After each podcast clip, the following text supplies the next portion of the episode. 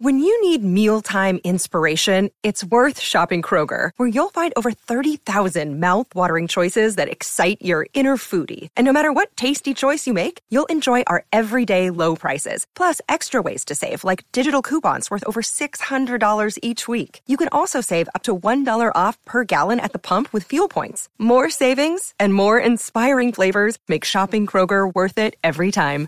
Kroger, fresh for everyone. Fuel restrictions apply. Another day is here, and you're ready for it. What to wear? Check. Breakfast, lunch, and dinner? Check. Planning for what's next and how to save for it? That's where Bank of America can help. For your financial to-dos, Bank of America has experts ready to help get you closer to your goals. Get started at one of our local financial centers or 24-7 in our mobile banking app. Find a location near you at bankofamerica.com slash talk to us. What would you like the power to do? Mobile banking requires downloading the app and is only available for select devices. Message and data rates may apply. Bank of America and a member FDIC. Hey, this is Mac B, host of the Ugly American Werewolf in London Rock podcast. I'm here with Jay at the Hook Rocks. You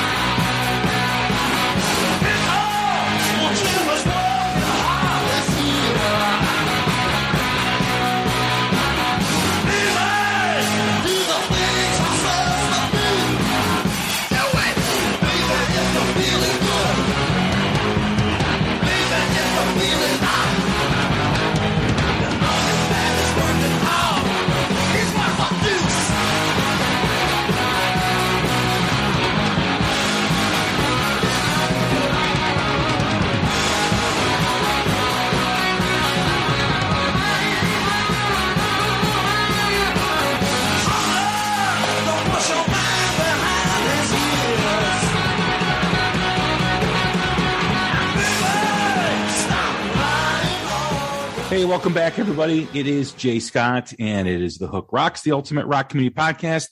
Thanks for tuning in once again. Appreciate you stopping by. We've got a great episode for you today. We've got our third or fourth installment of the live album review.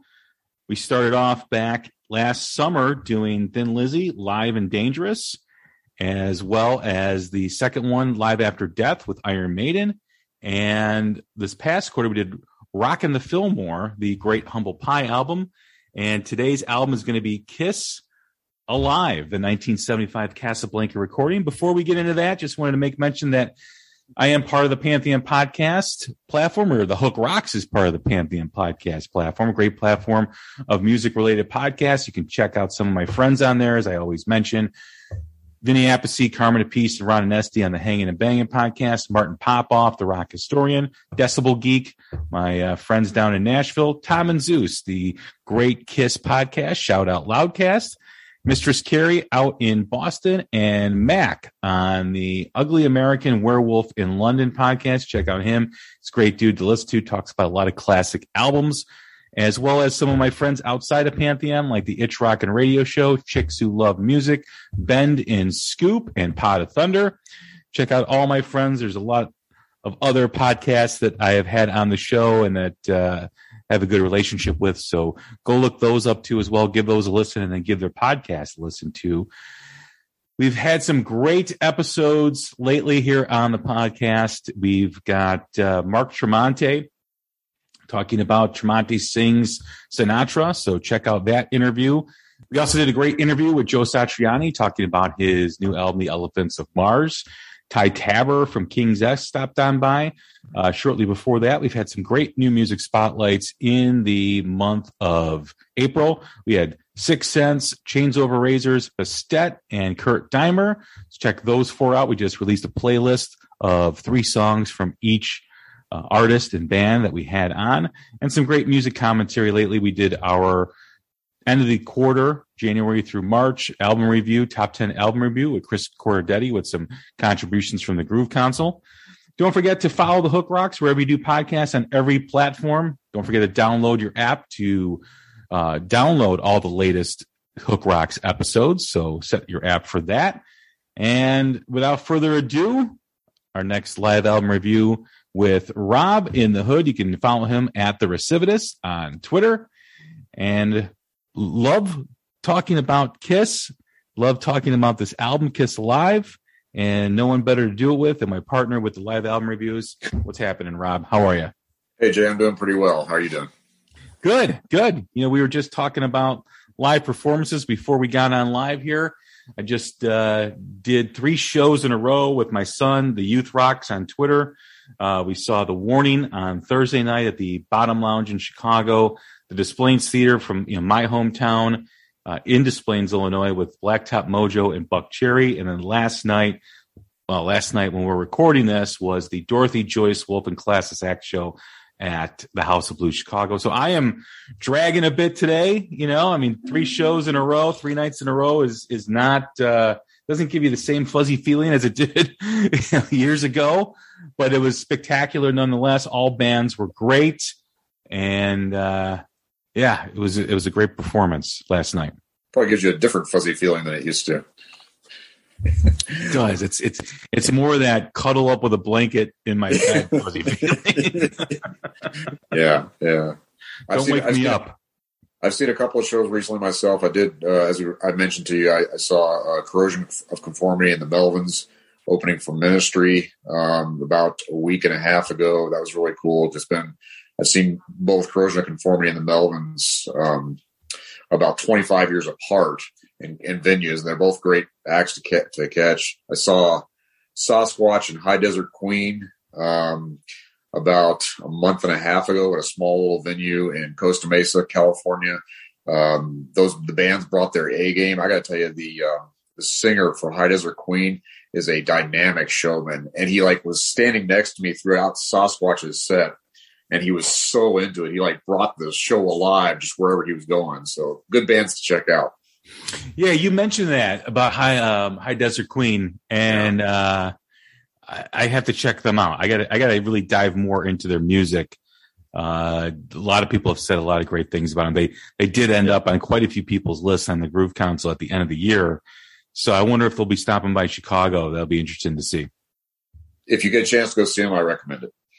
Yeah, absolutely. They probably, if they do play Chicago, will probably play this venue called Reggie's, which is like South Loop, uh, not Southside Chicago, but South Loop. Uh, it's a great venue. I've seen a lot of shows there. So I'm thinking if, if that style of band plays anywhere, it'll probably be there.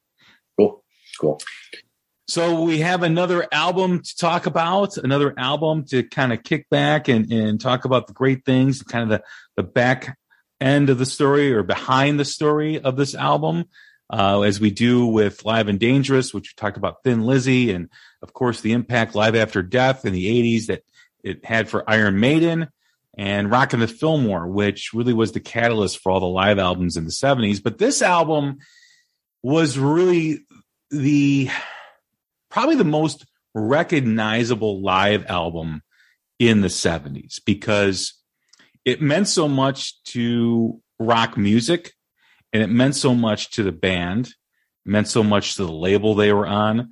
This was really an album that had to be successful because the band Kiss was not doing very well. Their first three albums did not sell very well. The energy on the album created, you know, was was non-existent because of like because of the sound quality.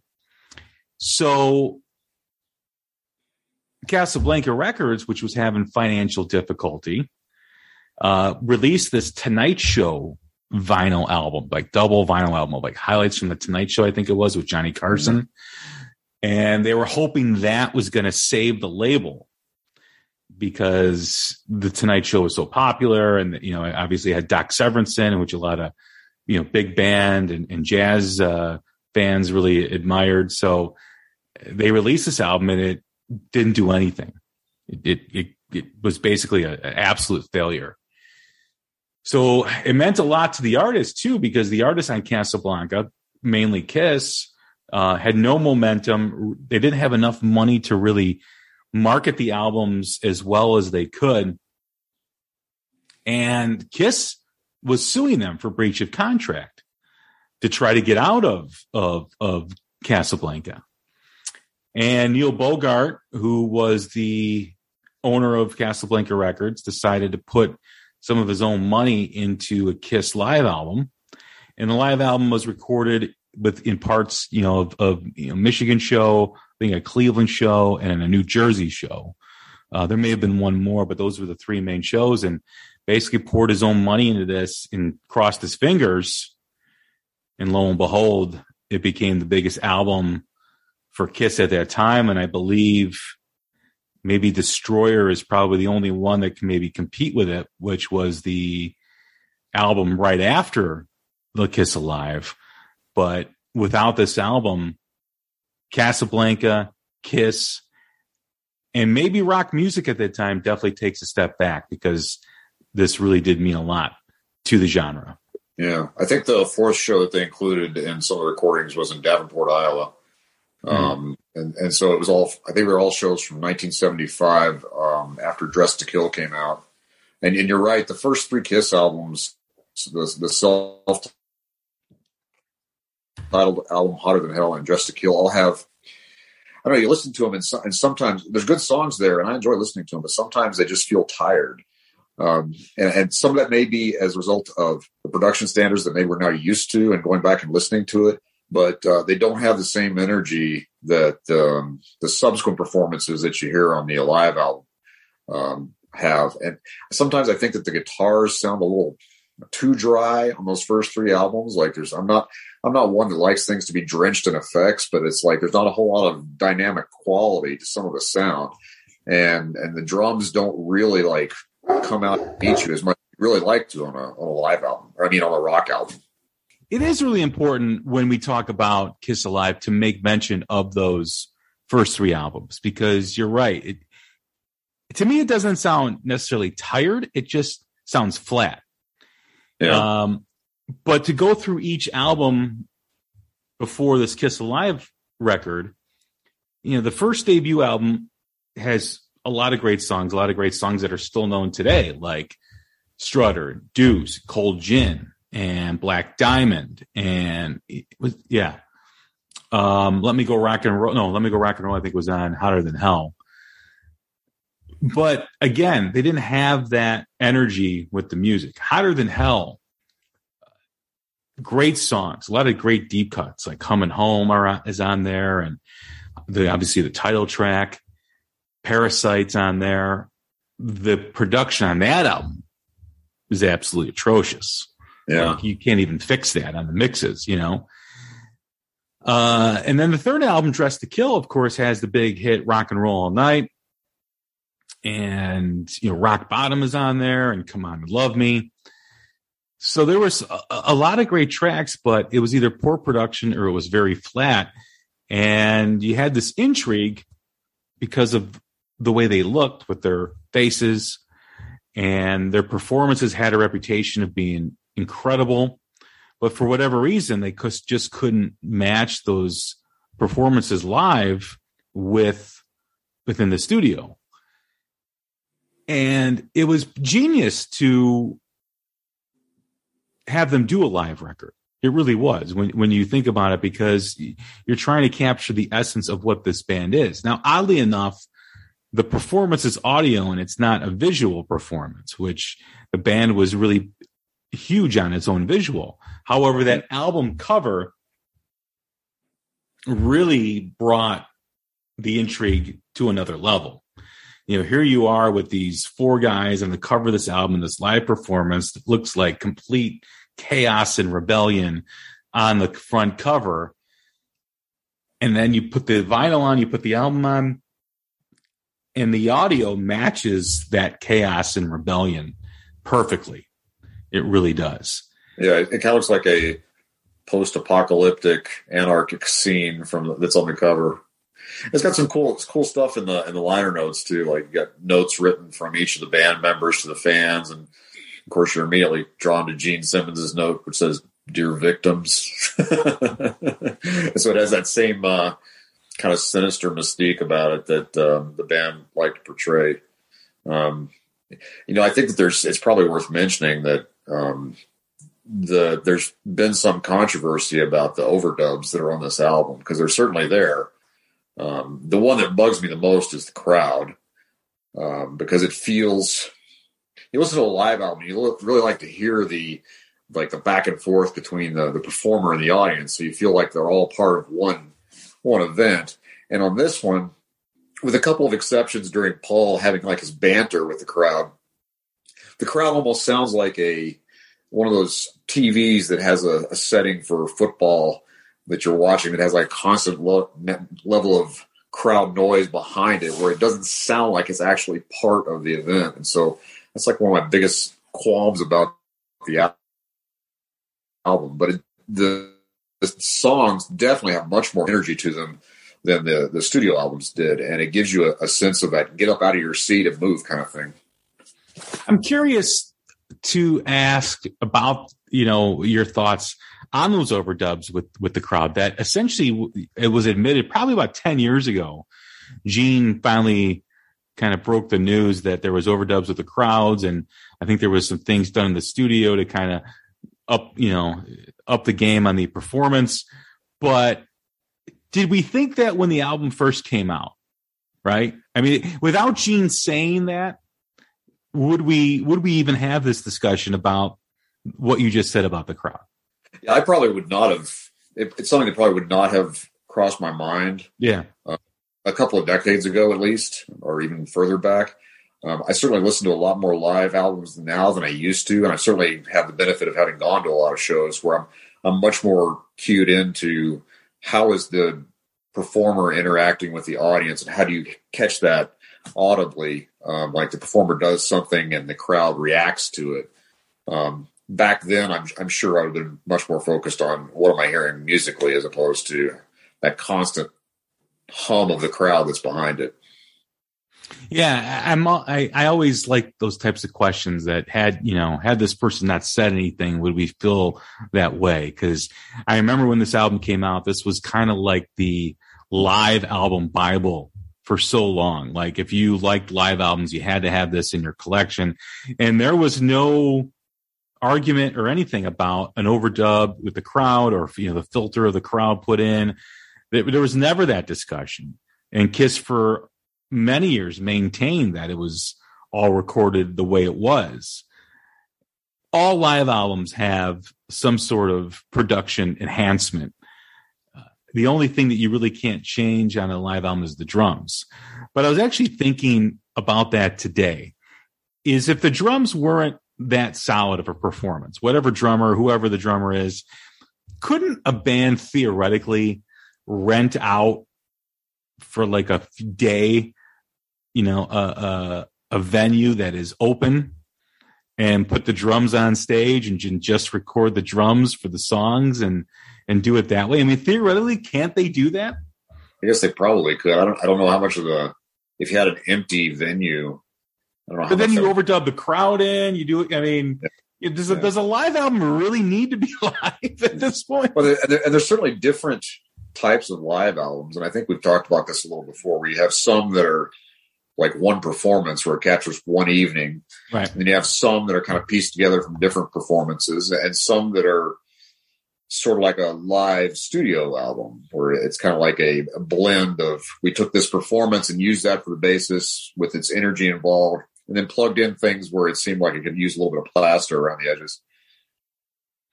Yeah, I, I, think they all do it to some extent because no live album is or no live performance is perfect. Uh, I like those imperfections.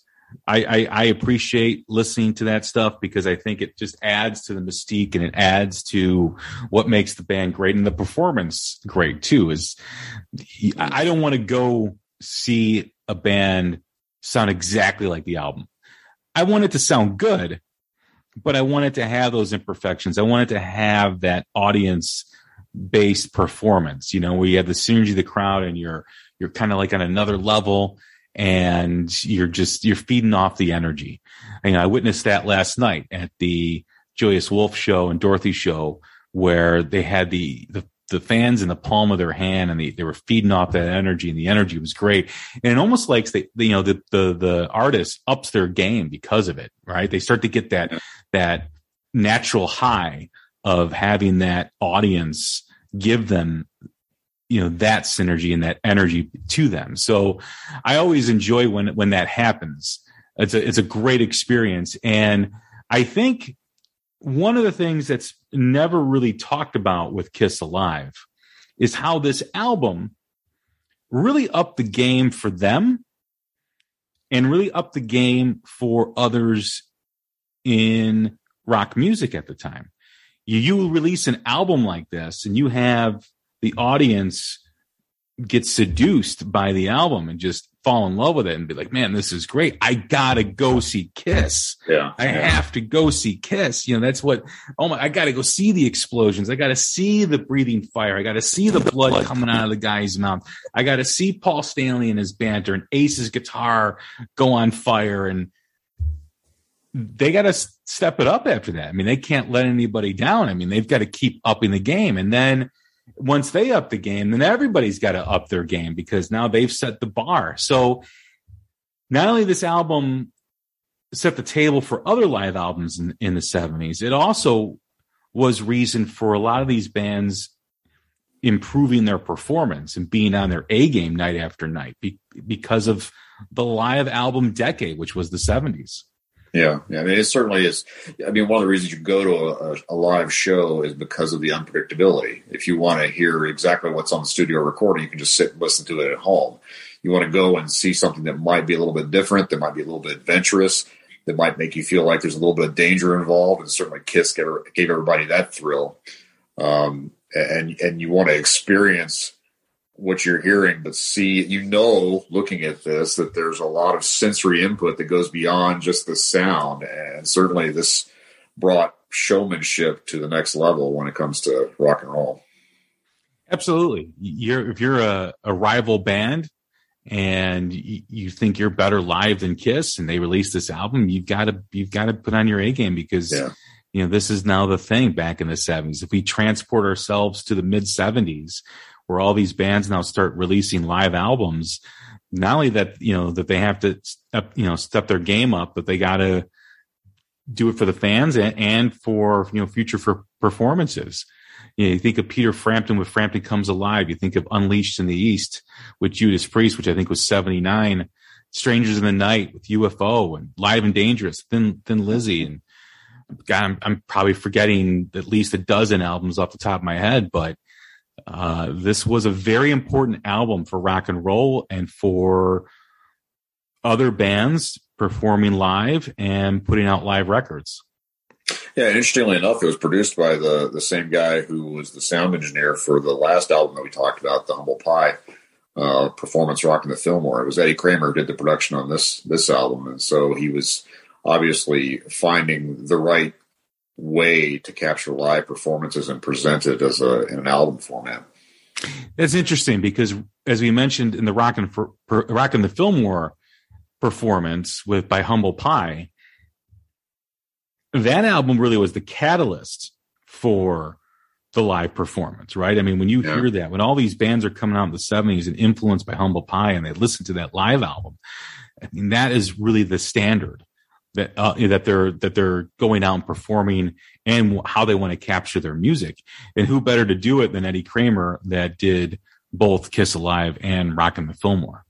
Yeah, yeah, it really does. Um, you, you just listen to it, and it kind of gives you like a trip back in time to to when you had smoky filled arenas and and, and some stadium show. It was begin, kind of the beginning of the era where stadiums were getting filled, and everybody would be part of almost like this little mini city that was a, an experience because uh, everything was was large about it. I think the first time I saw Kiss and became aware of Kiss was in 1976 when they appeared on the Paul Lynde Halloween special. And I had heard, I had a couple of friends. I mean, I was really young, but I had a couple of friends who were already getting into Kiss and I didn't know much about it. So I thought, oh, I want to watch this. And so my parents weren't in the room. I was turning on the TV to, to see what this was all about. And I remember thinking, oh my God, this is like the devil has come to us. I, I can't look away. and it, it was really kind of pulled you in. And, and it was about the same time that this album was out there and just really taking off. And so it was there was it was very seductive in the way it was presented. I remember the first performance I saw by Kiss was on Solid Gold. I think it was for the album The Elder, I want to say. Maybe, maybe it was The Elder. I think they did I, uh, which I think was the first single or second single off the album. But yeah, you made mention too about we both talked about having the imperfections in a live performance. And as we get farther and farther away from the 70s and farther and farther away from the decade that produced so many great classic live albums, we're at the point now with rock performances that are recorded, that have tracks that are getting farther and farther away from a true live performance. We just had the train wreck known as Santa Cruz play in play at the Whiskey Go Go in California.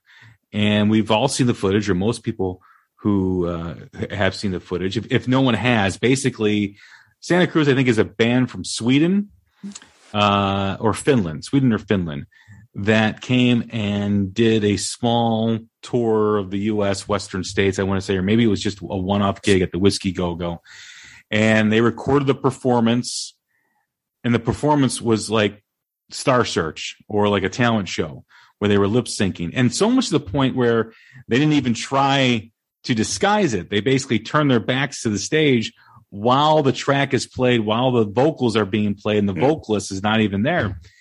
And there was a lot of debate on social media after this about playing the tracks. And I, I think for the most part, the majority still loves that pure performance, but there is a rising demographic that is okay with tracks because they want to hear what the album sounds like. And to those people who are listening, that is completely the opposite of a live performance. If you want to hear the album, stay home and listen to the album. It'll make you happy. It- It'll make you feel good. But if you want to go see them perform it live, they're not performing it live if there's tracks or they're lip syncing. That's not a live performance. That is a performance, but it's not a live performance. yeah, it's Well- more like uh, choreography. yeah, yeah. So I'm getting a little because it seems to grow each year with this approval or this acceptance that is the use of tracks. Uh, and I don't know why people think a live performance has to be perfect. And kudos to those bands that do replicate that live that live that album with a live performance, right? I mean, getting as close to it as possible. There are bands that are absolutely phenomenal live and, and have great sound and can do it. And they're doing it naturally. They're doing it authentically. But the energy is the rock and roll i should say has always been about that live energy and those imperfections and a bit of sloppiness and a little bit of rawness. And you can't get that if you're playing tracks or lip syncing. I gotta tell you, as somebody who plays guitar, and often not well, but I, I play, when you play something, especially if you're performing with your band, and you accidentally play something that sounds fantastic, there's there's no feeling like that. And you're not gonna get that unless you're actually playing and, and you don't have it all choreographed out or scripted out. And and, so, and that's what I'm looking for in a live show. I want I want to see something created in front of me, whether or not it's intended. And I have a lot more respect for a band that will go out there and play it raw and, and play without a net and, and, and show me what they're really all about because I will enjoy that a lot more than I would listening to something play through the PA that isn't them.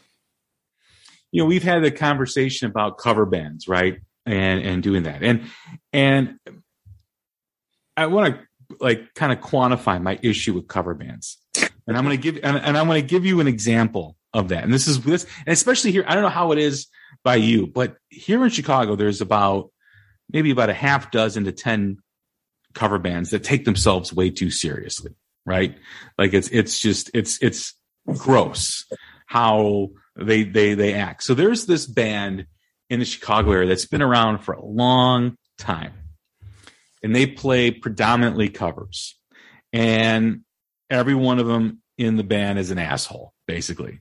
They're just arrogant, and I don't know why they're playing other, you know, they're playing other people's music, and yet they think like they're they're like the Beatles.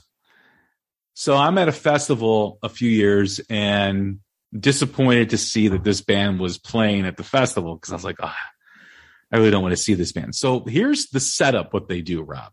And this is this is the essence of my problem. Like I don't care if it's a cover band playing in a bar and people dance have a good time. That's great. They should do that. But this is the essence of my problem.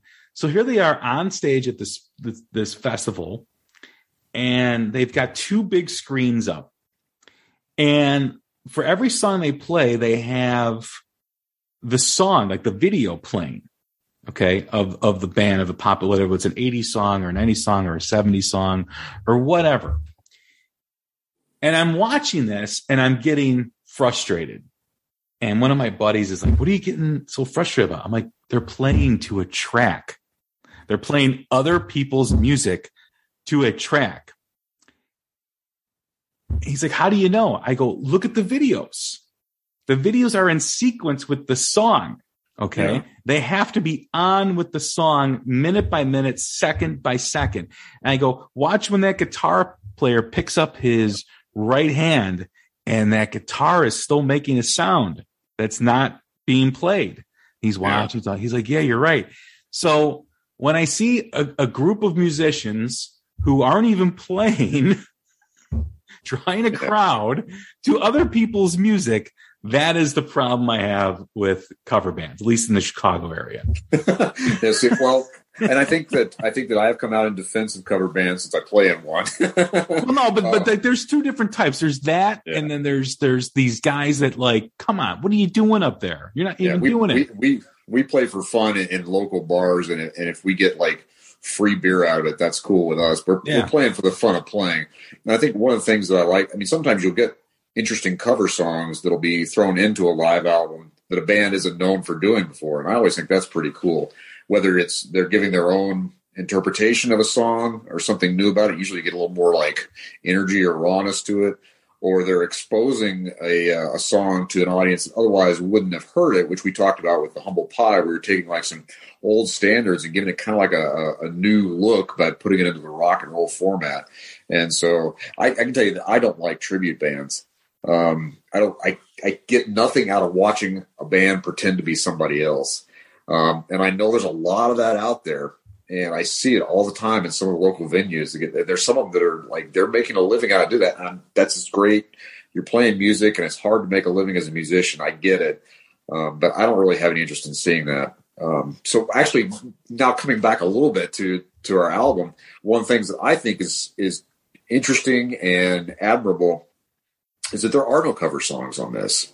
It's all Kiss stuff, and and it gives you uh, a sense of the fact that well, obviously Paul Stanley and Gene Simmons wrote a lot of the songs, but you still have the influence of Peter Criss and, and Ace Frehley because um, they they all bring songwriting to the band.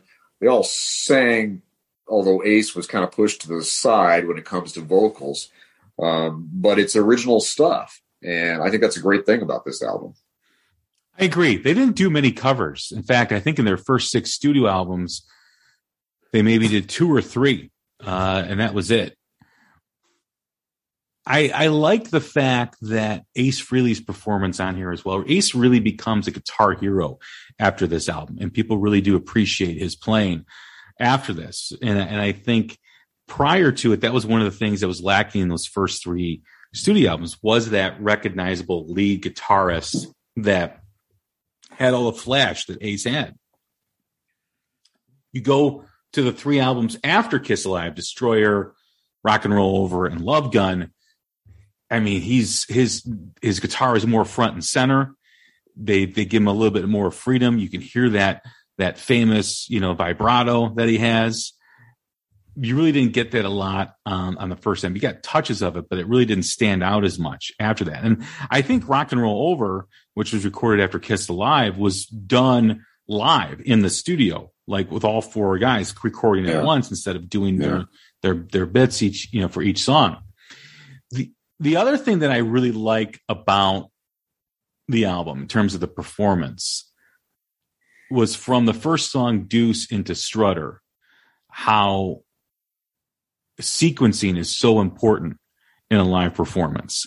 And I don't think there's anyone that does it better than Kiss in terms of you know starting the first song, kicking the kicking the crowd in the in the gut and just kind of keep it going through the whole show. I, I don't I've never experienced a band quite like Kiss that really knows how to sequence their songs live and really knows how to tap into that energy um, with each song and connect the energy with each song. Deuce is a great opener, a great opener. And a lot of people recognize Detroit Rock City is a great opener, obviously from Kiss Alive 2. But Deuce is really sets the tone on this album. They couldn't have picked a better song to do it. Deuce has an absolutely killer riff. I love the riff in Deuce.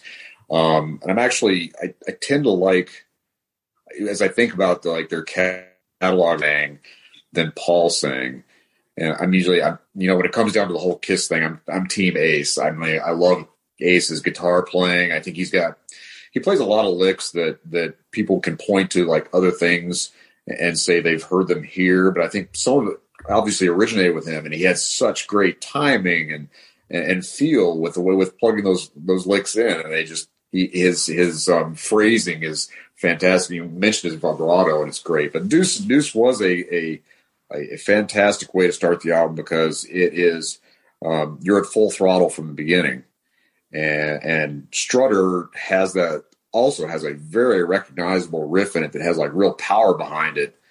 Um, and so having that one-two punch gets you involved in the album right away. Yeah, Ace is a very underrated guitar player. There's a lot of guitar snobs out there who think he's not very good. And I think that's just because they don't like Kiss. But he's a phenomenal guitar player. So I had I had Ty Tabor on a couple months ago, and he was talking about Shock Me, how difficult that song was to learn.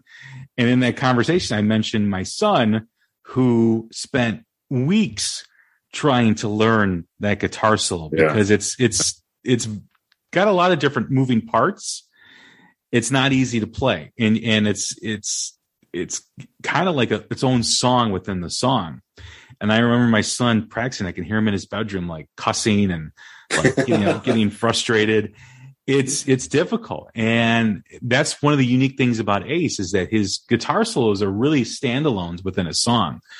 But again, if one thing comes out of this album outside of the popularity of Kiss is the popularity of Ace. Ace really becomes a a popular member of this band more so than Gene and Paul um, because of because of this album and because his role changes after this. He's more involved yeah. in the live performance. He's more, I mean, he sings the song Shock Me on the album. And then after Shock Me and the popularity with that, he becomes more integral in other songs like Rocket Ride and then into Dynasty and Unmasked. He wrote Parasite. He wrote Cold Gin. Those are both his songs. Yeah. So Ace really becomes the star that breaks out of this album. It's kind of like a breakthrough out of this album, I should say. Yeah, and I think I think Ace has always had a really cool sound, like a good, great tone, mm-hmm. and he's he had his he had his own um, signature Les Paul that had the three pickups similar to Peter Frampton's three pickups. Um, I mean, although if you look in the in the in the liner of the the album, he's playing a two pickup Les Paul, but um, you can he, you hear something that he plays and if you're familiar with his work, you're like, that's that's Ace Frehley. That's that's something. It, it's like he jumps out of the the song with his solos. It's got such a cool sound to it. Yeah, and, and, those first two songs really do play off of it. And it goes in. It got to mm-hmm. choose hotter than hell and Firehouse finish up side A. Back in the day when it was vinyl, there were two albums and there were four sides. So this is the first side that gets completed. Hotter than hell, a great performance, and of course you know, firehouse at the end with the fire truck. And then obviously the picture that goes with it is Paul Stanley in the fireman's helmet, which I believe Dean Clark, one of the members of the Groove Council, actually has either a replica of that, a rare replica, or actual helmet that, that that he that he wore wore at one of the shows or a few of the shows on that tour. I don't know how much he had to pay for it, but that's pretty damn cool yeah, we're probably better off not knowing. yeah, yeah. but I still remember that. I think it was a black and white picture of him with the with Yeah. the fireman's helmet on, taken from that tour, or one of those tours that uh, preceded the album. Uh, on to side B. You know, nothing to lose. Come on and love me, Parasite, and She. This is kind of, um, I think, really where the album kind of settles in with these Yeah. songs. Nothing to lose is is kind of one of those forgotten tracks, but Come on and love me and Parasite are such powerful, powerful songs. You know, Come on and love me. You know, I'm a dancer, romancer. She's a Capricorn, and I'm a Cancer. I mean, these are words to live our lives by, Rob. These are. This, this this is this is the seventies right there. but come on and love me is such a it's such a quick song um on the studio uh version on Dressed to Kill but it, it plays really well on this album because you know it's a it's a it's all kiss songs i should say. I shouldn't just single out this one but all kiss songs really do have that energy. That kind of can get a crowd going. Yeah, and then the song that's right in the middle of that, you, you already mentioned, Parasite, has that opening riff that has Mhm. a lot of power and and energy behind it. Where it, like, I mean, the song itself has like, dare I say again, a menacing tone to it, but that that riff really, to me, signifies Ace's ability to write something killer in riff format and make it into a song. it's almost like a sabbathy type song Yeah, yeah, yeah. That's uh that's my favorite song on that side. Yeah, and he does a cover of that too. And when he released his his origins, I believe he uh I believe he sings on that, and I think he sings the Yeah. whole gin version, but he does do do Parasite as well. I think I have heard a version of him singing Cold Gin.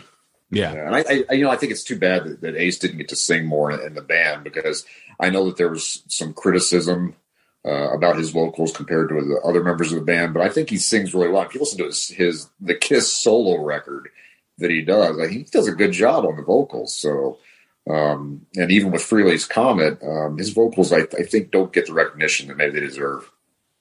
well, he doesn't have a great voice, but his voice has got a lot of personality. Yeah, it's it's kind of it doesn't blend in as with the other voices that are here, but it's Yeah. got its own character to it. If there's a voice that sounds like New York, it's Ace's. Yeah, Ace sounds like New York when he sings.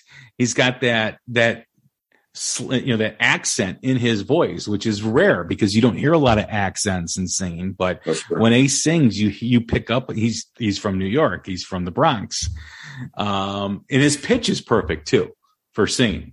Yeah, Yeah. he, again, he doesn't have the range, but his pitch is really good, and he's kind of got that rap style singing where he kind of Yeah. talks, you know, when he when he sings, and it's it's Yeah. very unique.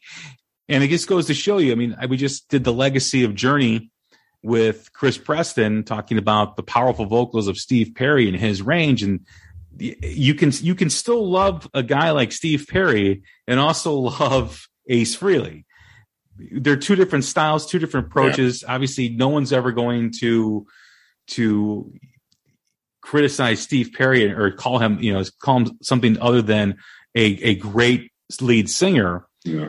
where ace is just it's all personality. It's all flair. It's all it's all fun. It's it's a good time. It's the New York groove. yep. Look at you. Throwing it in there.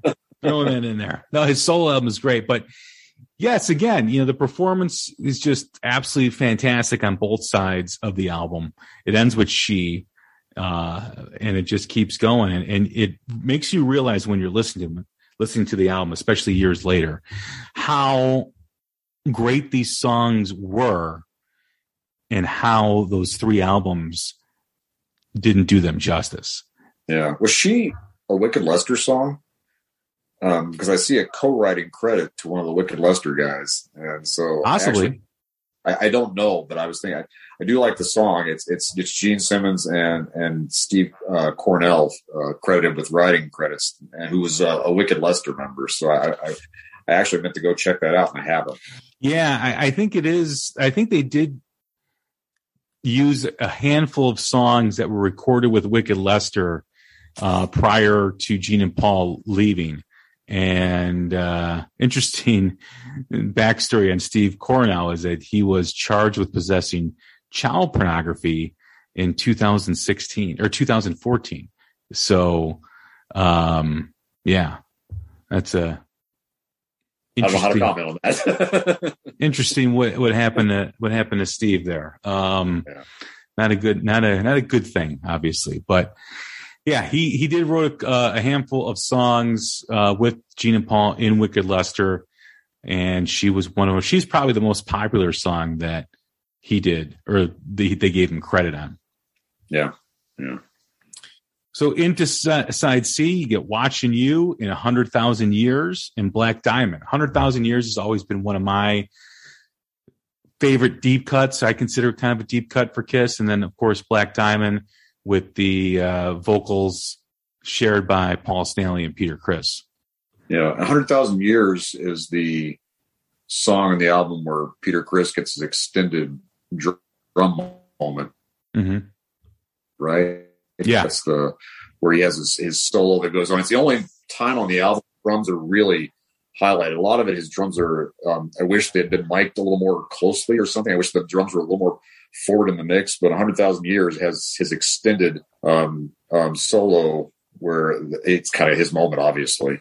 And it's the only time where he really uses the floor tom and, and his other toms pretty extensively. I think, you know, his his drumming style is is a little different from a lot of rock drummers. And I'm certainly no drummer, but it sounds like to me he does a lot of like inflection with the snare that other drummers might be hitting like a, a cymbal or a tom, and he, he does like just sticks to the snare more, but he, he expands himself on a hundred thousand years. I I'm with you. I dig the song. Yeah, it's a great track, and Black Diamond. I think is for uh, we we get further along or farther away from this album. It seems like Black Diamond doesn't garner the same appreciation as it once did. I think that's another great darker track that Kiss did along the lines of Parasite. Um, a lot more of a of a, a darker tone of of with lyrics and music. And I, I don't know if they play it anymore on their current end of the road tour or if they've stopped playing it, but it's a great track, one that is starting to be forgotten by uh, by Kiss fans, or not by Kiss fans, but by fans that like Kiss in in general. I really like Black Diamond. I like Peter Criss's singing. Um, I dig that kind of whiskey voice that he's He's got that Rod Stewart style. Yeah, yeah, and, and I think that's that's a great um, seasoning to the, to the Kiss mix, and and so I've always liked this song. I, I like the way the the live version sounds better than off of the self-titled album, um, doing no small part to the ending. I mean, the, the studio album has that. It sounds like the tape is slowing down and going, and it feels like it just goes on and on. But it, they don't have that same thing here, and so I think this, is definitely a better rendition of the song. Yeah, I agree. I agree. Um, again, sequencing important as you kind of keep moving forward and the show keeps moving forward. There's no let up. There's no, there's, there, there isn't a chance for the crowd to kind of catch their breath. And that's the whole essence of the show is to keep that energy going and flowing throughout the crowd. And that is why this album is such a staple and why so many bands, so many artists who are influenced by Kiss Alive carry that torch in terms of that live performance and wanting to Yeah. kind of match that same type of energy. And as we head into to side D, it starts off with Rock Bottom, which I think is another great underrated Kiss song. It really does show the diversity of Ace Frehley because you don't really talk about diverse guitar playing when you talk about Ace. Ace is a blues guy. He's a rock guy, but you have this beautiful piece of, of music before Rock Bottom that is really underappreciated. yeah, I'm surprised they they did that live because it's kind of the really the only extended slowdown in the energy of the show. Maybe this is the the part where the audience can kind of you know catch their breath a little bit before it goes into the conclusion of the show and the conclusion of the album. But Rock Bottom, they nail it live. Uh Philly does a great job, of course, a song that doesn't get recognized as much as it should. yeah, yeah. It's funny how many great songs are all called Rock Bottom that are out there. Totally. yeah. yeah, but you- you're right, and I, and and you're talking about the sequencing. Um, I think is is really underscored right here, where you can't have it 100 miles an hour the entire show, or you will wear your audience out by the end of the fifth song, and you won't they won't be able to maintain their connection with the, the artist. But if you have like peaks and valleys and, and times where the, the audience can sit back and take a breath, that really lets them catch up to the to the next song, um, which in this case would be Cold Gin. the great Ace Frehley track, uh, written by Ace Frehley, sung by Gene Simmons. Uh, Cold Gin. I know people like to talk about rock and roll all night or shout out loud or Detroit Rock City as being the Kiss staple, but for me, the song Cold Gin really embodies what Kiss is about. Uh, yeah, I really wonder if, if if this song was released today, how much flack would they get for the the we got a drink, man, we got a drink. There's a lot of songs that could be, yeah, yeah. you know, if they released today, you know, what would be the reaction to it? And you know, different times or you know, in different causes and different different, different tones, tones, but but um yeah, this song just really has always been a kind of an animal for me. You know, it's always got it's got a great groove, it's got a great riff, it's got great energy. I think it's you know obviously rock and roll all night kind of garners all the attention on this album because that was really the big hit but i've always wanted them this to, them to play this as the closer when they when they play because i think it's i think it's the perfect song that's to close because when yeah. you, when you're done with the show you're going to go out and drink and have a good yeah. and continue the party yeah it's got some tasty licks in it too that that ace threw in there and it's presented on this album as the show closer prior to the encore song. Right, right. And then into the encore, it goes into Rock and Roll All Night, which I think every rock fan has heard this song. You know, pretty much the song that they're known for. This the the live version is ten times better than the studio version. The studio version is very flat, as most of the material is. But again, this was the one that was played on radio when I was growing up. The live version, because you've got the Paul Stanley brief banter in the beginning of the of the single version. Uh, but this is the song that was played on all the jukeboxes and on the radio stations. And you know, if there's w- one song that defines being overplayed, it's probably "Rock and Roll All Night" by Kiss. Maybe, maybe, maybe just a hair behind "You Shook Me All Night Long." Maybe just a hair. You know, I, I I don't know if I should even confess this. I can't stand this song. I used to love it. I used to love it when when I was a kid, but I it just doesn't do anything for me anymore. It um it's like if I listen to all the early Kiss albums, I've never liked this song. well, I don't like the next one. Let me go rock and roll has always been my least favorite popular Kiss song, or if you call yeah. it popular. I never got it. I always thought it was kind of cheesy and kind of yeah. boring, you know. And Rock and Roll Night essentially has come to that with me as well. It's kind of boring and it's kind of monotonous. And I liked it when I was a kid, but there's so much more to Kiss besides Rock and Roll All Night.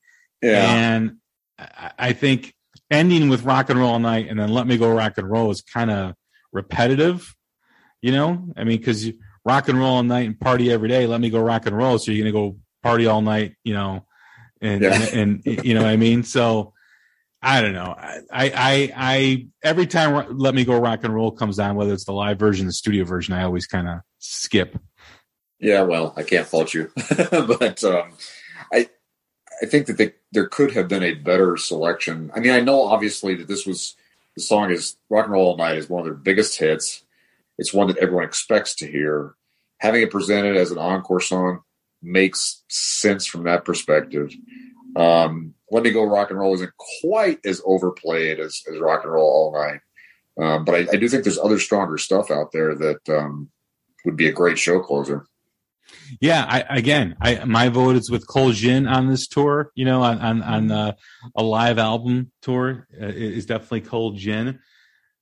But even now, I mean, I think they're, I think they close sometimes at Shout Out Loud or they close sometimes at Detroit Rock City. Um, I still think if I was writing a set list, it would be Cold Gin. That would be the encore closer, not just the, the regular performance closer, but that would be my encore. I would, uh, I'll, I'll, vote for that. I like, I would like Cold Gin as a, as a as a uh, concert closer. you know, when we think of, talk about this album, we think about all the turmoil that was behind the scenes and how this album breaks through, regardless of that. Because usually, when you know there is turmoil and there is tension and there's unknown happening with a record label, those albums typically don't do very well, right? You, you know, you have this failing record label that eventually did fail. You know, years later, um, I think they filed for bankruptcy and then that was it. But surprisingly, a band that really had some momentum, but not enough. I mean, you have to take yourself back to 1974, 75 when there's no internet and there's no social media. You know, it's basically word of mouth. And of course, you know, fans were showing up at the show, but the record label couldn't match what they were doing at the show and at the concerts. They decided to do this and they released it typically the way this story usually goes is they release it and then it's dead in the water and then they fold up and then the band is no longer because you really didn't get second chances back then with um Yeah. you know with with records and different time obviously they gave you more time to kind of be nourished and they kind of gave you more time to to grow but I mean, if you're dropped from a record label in the 70s like that, and you've got really nothing going on, you typically won't get picked up by another record label. Yeah, and actually, I, I think they deserve some credit for also cranking out three studio albums and a live album in a fairly short amount. of Two years. Yeah, I mean, you got the the the um, self-titled album is coming out in '74, and by the end of '75, you have a catalog of three studio albums and, and a live album. That's that's some significant hard work being put into it, and of course, the genius behind the Kiss merchandising helps carry them on. Well, did they? Yeah, they didn't have the merchandise though back then. They didn't really start the merchandise till after Kiss Alive too. You know, I mean, and again, after Kiss Alive, they did two studio albums, studio album, and live album. So for four years, they put out eight albums, six studio albums. You know, and of course, 75, 76, 77 was really their their prime. And then 78, they had the the the studio albums or the or the solo albums, I should say. Yeah, And then everything kind of took a tumble when Dynasty came out and Unmasked and then The Elder. And of course, if you look back on that stuff, Dynasty is a lot more appreciated now than it was when it was first released. I know there's people that claim I was made for loving you was this great song and this and that, but the album did not do very well in as a whole. Yeah. And neither did Unmasked. And then it just kept bottoming out with the elder. Um, and, and, and I even say because of those three albums, Kiss is still working to try to fight back to get that popularity that they once had. And they'll, they'll never regain it. Obviously, the end of the road tour is here and they're, they're finalizing their career. But even like in the mid 80s, when they had the run of Creatures, which didn't sell very well either, um, which is, but it's a fantastic album. Lick It Up and Animalize into Asylum and all those albums that came after that. They had a lot of great songs and they were part of that genre during, during a heyday of the 80s, but they never could get back to that level. And I think a lot of it was, you know, tension within the band.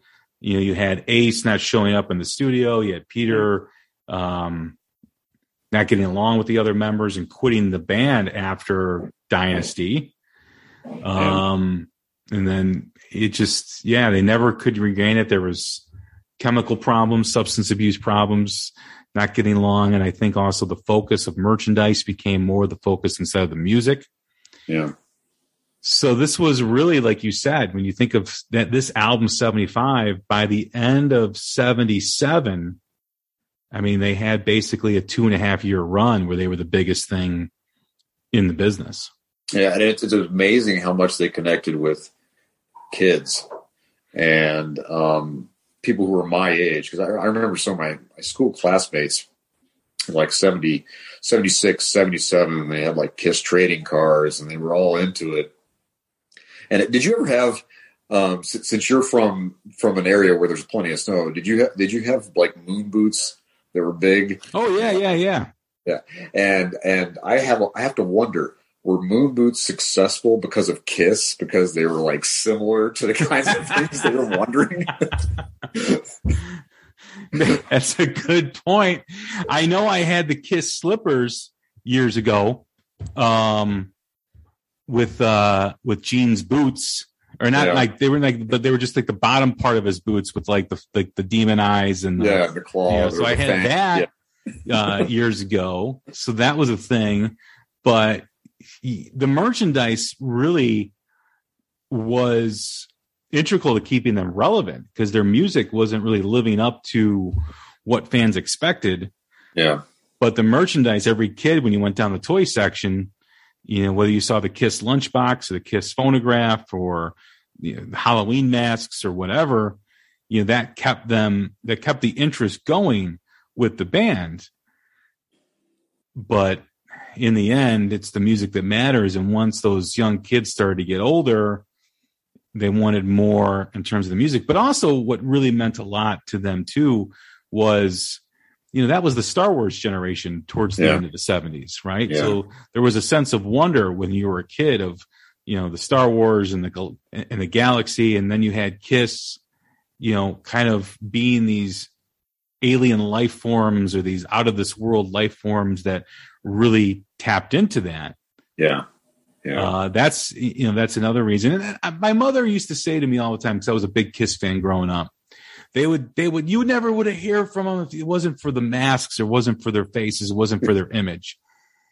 And she's right.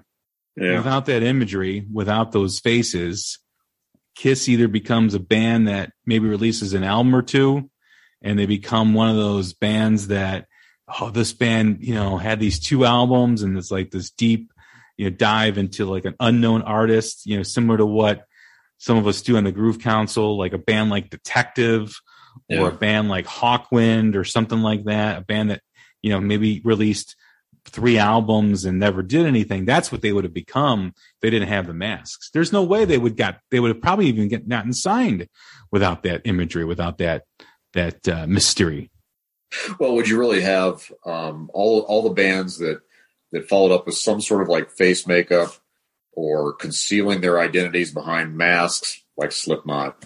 Um, would you really have any of that if Kiss hadn't come along and put on that kabuki makeup to begin with? I don't think you would. Yeah, it's a good question because there was Alice Cooper who kind of Yeah. had some stuff going on too as well with with the imagery.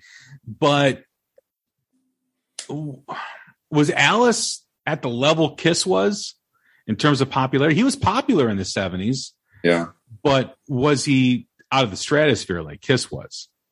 I mean, No, they- 75 to 70 and to 77. I mean, I, I mean, I don't think Alice can touch that. No, I mean, well, Kiss had Paul Lynde and the uh, Phantom of the Opera, and Mhm. Alice had his appearance on the Muppet Show. I don't know if those are in the same league or not. yeah i just i don't know I, I don't know if alice i mean he's got mm, you know a lot of recognizable songs he's got a lot of a lot of great popular things happening but kiss was just another level though right i mean kiss was just kiss you know Yeah, yeah. I think that I mean Alice is certainly a, a topic for discussion, especially some of his um, when the when the band Alice Cooper ended and the individual Alice Cooper kept going. He hit a sweet spot in the '70s that's hard to match, especially when you're talking about like um, uh, Billion Dollar Babies and um, um, Alice Goes to Hell and um, Welcome to My Nightmare, which is my personal favorite, and, and the level of musicianship and songwriting on Welcome to My Nightmare is is incredible, and it, it's just not the same. It's not the same level of over the top everything that Kiss was. mm-hmm, mm-hmm. kiss Okay. was over the top and that was the whole spectacle that was the whole point of it you know was Yeah. to attract fans with that over the top uh performance and that like i said at the beginning of this conversation is what made them who they were because other bands had to step up their game with the pyros and all that stuff and Yeah. step up their performance because when you put this when you capture this live event this live concert on an album and you match that with the cover that it has i mean that, that's blowing away the competition in 1975 Yeah, it, to me, it really spells the difference between going to just a concert But when you're going to see Kiss, you're going to see a rock and roll show. I mean, this Mhm. is this show right here. Yeah, yeah, it always was a show. I mean, the last time I saw them was I saw them on the reunion, and I saw them when they released that first album when Ace and Peter came back. So Yeah. that was the last time I saw them in concert. I think that was like around 2000, 2001, maybe, maybe 99, mm-hmm. yeah. maybe 98. So hard. Once, once you get old, your memory just goes, you, you know. Uh, but yeah, and, and again, it was still that sense of wonder. I felt like that eight year old kid, once again, that eight, nine, 10 year old kid, seeing the guys in makeup, seeing them perform. There's nothing like it. There is, there is nothing like a Kiss performance. I know the end of the road shows going on, and I know there's been a lot of critiquing and and a lot of people saying a lot of negative things about it. And I think they deserve it because their performances has weakened over the years and they're probably they probably stuck around maybe six to ten years too long.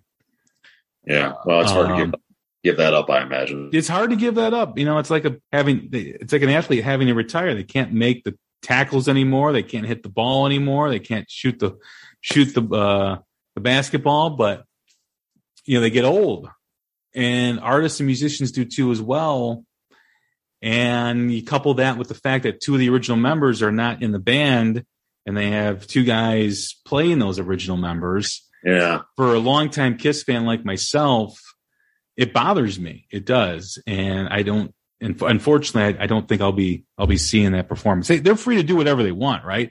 Yeah. I mean, that's the thing too. I want to I want to make clear: everyone is entitled to leave when they want, right? There's no there, there's no standard of of oh you must leave now and and whatever. If they want to keep performing and people want to keep seeing them, hey, knock yourself out. Yeah, yeah, and I agree with you. I just to me the the pinnacle of Kiss in my mind is is this era in the seventies. And when we're done talking, maybe I'll go find some Space 1999 toys to play with and uh, pretend I'm still that kid. yeah, yeah.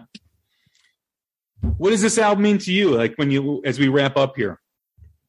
Well, I, I mean, it's certainly it's the album that put Kiss on the radar of uh, most rock fans, and, and me, me too. I think that the first Kiss stuff that I heard was off of this album um, when it first came into my um, my sphere of influence, so to speak. Um, and I would hear some of the live stuff being played, and the Destroyer not too long after that because Beth was all over the radio. Um, but uh, this has like an iconic place in the live show, not just the live concerts, not just the performance, it's the show. And it brings an energy level to the songs that wasn't there previously um, that really makes you want to rock out to it. Yeah, my thoughts on this, my final thoughts are this is their legacy. If there is one album that they put out, studio live albums, doesn't matter. If this is the album that you recommend to friends, if this is the album that you go to when you want to hear some Kiss, that's it. That's their legacy. That is what they're about. They will always be known as having probably the, the best, one of the best live albums of all time with one of the great live performances. People may say Destroyer. Some of them people may say Rock and Roll Over or Love Gun or whatever album they want to pick. But in essence, this is where it starts for the Kiss legacy. This is where Yeah. history starts. Yeah, this, uh, if it wasn't for this album, I don't think the band would have gone much further. It is. It's an integral part. It's a very important part of their history. So I, frank, I frankly wish Strange Ways was on it. I'm. I wish Coming Home was on it. Yeah. I love Coming Home off of Hotter Than Hell. That's my favorite deep cut by them. But Rob, it's been a blast. Thanks for doing this once again. Again, this is our fourth installment of the live album review. Check out our previous ones with Live and Dangerous by Thin Lizzy, Live After Death by Iron Maiden, and Rockin' the Fillmore by Humble Pie. Thanks for having me on, Jay. I love talking about this stuff. I love I love the preparation and going back and listening to the albums again. Like, it really just gets me into the live album every time I listen. For sure. That's part of the fun of it. Thanks. All right, man. Take care. Take care, everybody who's listening. Stay safe. Stay stay healthy. We'll talk soon.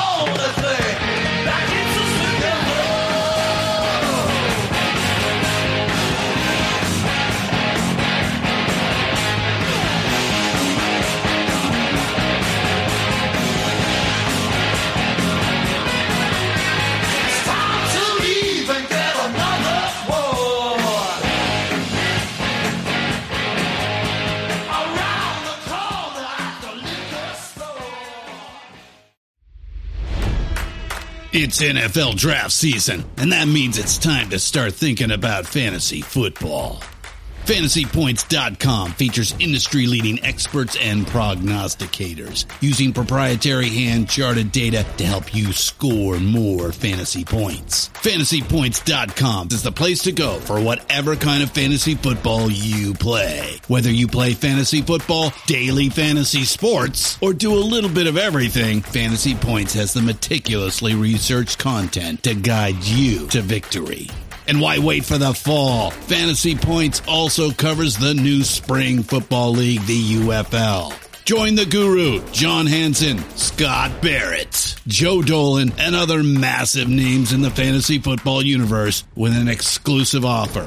Use code Pantheon for 15% off any fantasy points package, including the all in package, with access to every article, tool, and data nugget that Fantasy Points has to offer. That's fantasypoints.com and code Pantheon for 15% off at Fantasy Points. Fantasypoints.com. Code Pantheon. Score more fantasy points.